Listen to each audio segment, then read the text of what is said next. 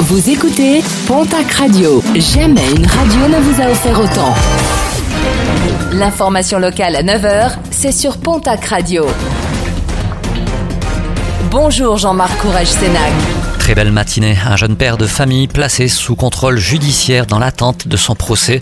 Lors de sa garde à vue qui faisait suite à un dépôt de plainte de sa compagne, ce dernier a avoué avoir commis des violences sur sa petite fille âgée de 3 ans. Présenté devant le tribunal, il sera prochainement jugé à Tarbes.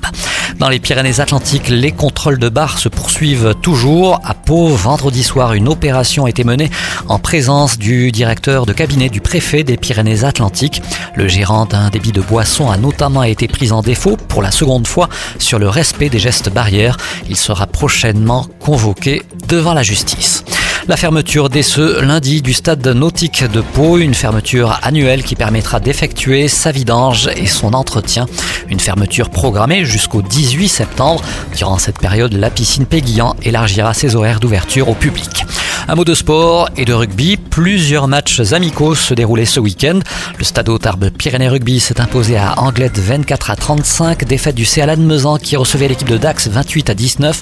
Défaite du Stade Bagnéré qui recevait l'équipe du Toac Toec 17 à 23. Le RC Hoche et Saint-Sulpice-sur-Lèze n'ont pu se départager 19 partout. En basket, match de préparation également pour l'élan béarnais. Paula Cortez qui s'impose largement sur Dax Gamard de 83 à 48. L'élan béarnais contraint d'annuler son tournoi prévu les 4 et 5 septembre prochains. Invité au tournoi de la Nouvelle-Aquitaine organisé cette année à Pau, Boulazac, Limoges et Poitiers ont décidé de ne pas y participer. En football, premier match de la saison à domicile pour le Pau FC qui recevait samedi au Hameau l'équipe de Rodez pour le compte de la seconde journée de Ligue 2. Les deux équipes n'ont pas pu se départager un but partout.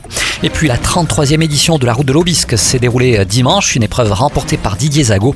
Le trailer de 42 ans a englouti les 18 km 700 de montée en 1 h 18 minutes et 22 secondes. Mylène Dacosta Reis remporte l'épreuve pour les femmes en 1 h 35 minutes et 36 secondes.